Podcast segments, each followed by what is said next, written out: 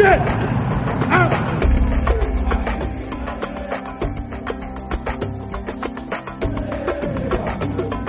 me rappelle encore, il y a dix ans en arrière, vous ne pouvez pas parler des droits de l'homme avec la police.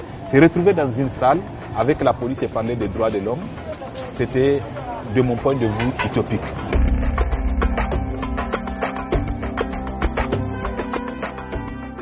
Si vous voulez vraiment élargir vos connaissances, le manuel de droits de l'homme à l'usage de la police nationale.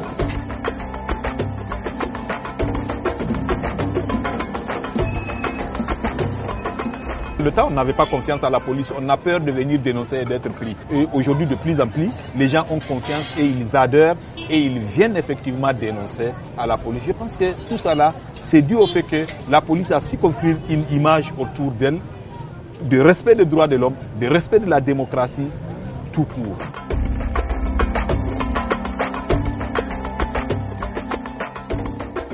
On essaie aussi de s'approcher de la population pour mieux gagner leur confiance. C'est avec ça aussi, cette formation, que nous essayons de vraiment mieux faire le travail de la police et protéger la personne humaine. D'accord, merci. D'accord.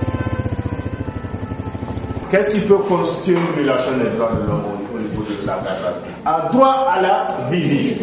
Quelle violation aussi on peut voir? Oui. Les, les n'est-ce pas?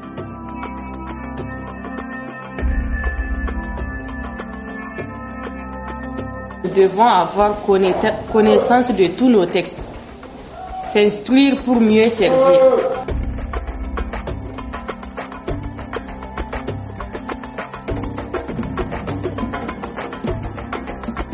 On ne peut pas parler de droits de l'homme là où il n'y a pas de démocratie.